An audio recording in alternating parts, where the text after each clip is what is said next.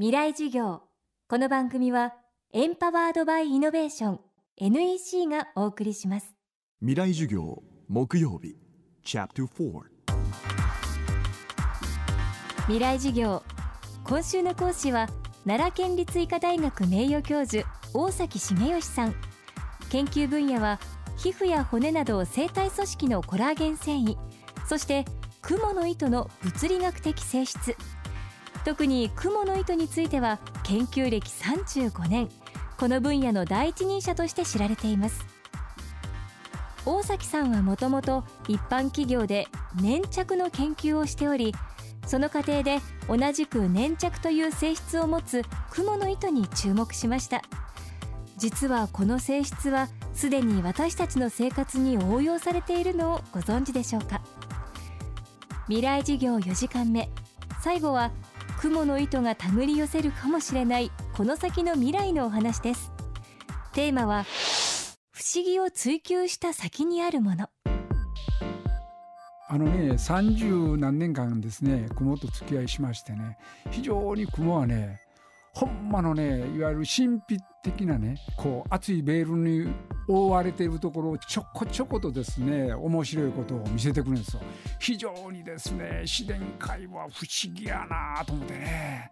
それはですね粘着はね雲の糸の粘着というのは非常に面白くってね横糸が粘着性があるんですけどそれはねこう不連続に粘着球がくっついてるんですよ。するとそこはね電体がスーッと均一に横糸のところに粘着球がくっついてるんじゃなくしてところどころくっついているのはどういうことかというと全てしないでそういう効率的にくっついて獲物の行動をですね獲物の行動を抑えようとするわけ。するとその発想がメーカーが実はその発想で粘着も使ってるんですよ。だから意外と皆さんが使ってるやつあるんですよ。ちょっとくっつけるだけであと剥がせるという付箋に使っていますわねこれ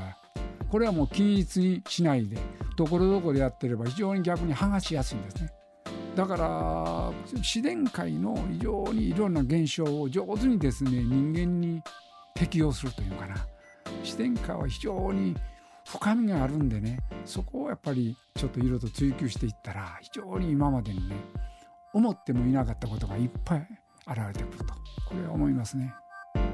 さらに大崎さんは雲の糸にはまだまだ応用できる可能性がいくつもあるはずだと考えています。皆さんその雲の糸を遺伝子工学であの作ろうという発想の時は、まあ、一つはその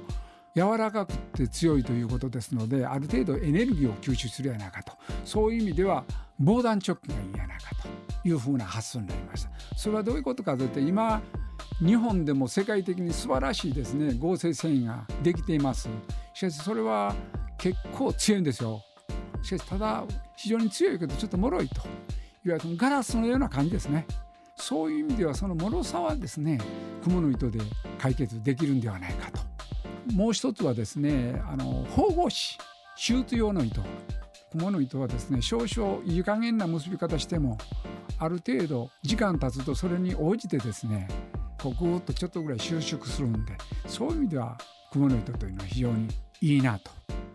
それからまあ以前から言われていますけど、まあ、ストッキングがいいんではないかと。とかまあいろいろとですね今から用途は様々に拡大していくと思うんですよ。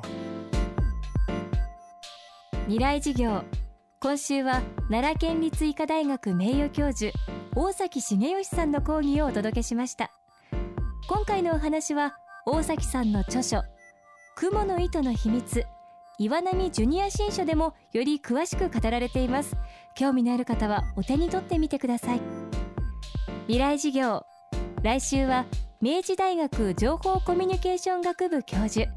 石川雅人さんによる講義をお届けします。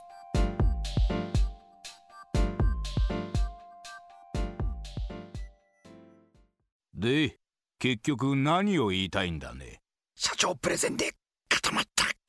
スキルアップの必要性を感じたら NEC のビジネス情報サイト「ウィズダムにアクセス。効果的なプレゼンツールのダウンロードから自分に自信をつける方法まで役立つ情報満載「ウィズダムで検索。NEC 未来事業。この番組はエンパワードバイイノベーション NEC がお送りしました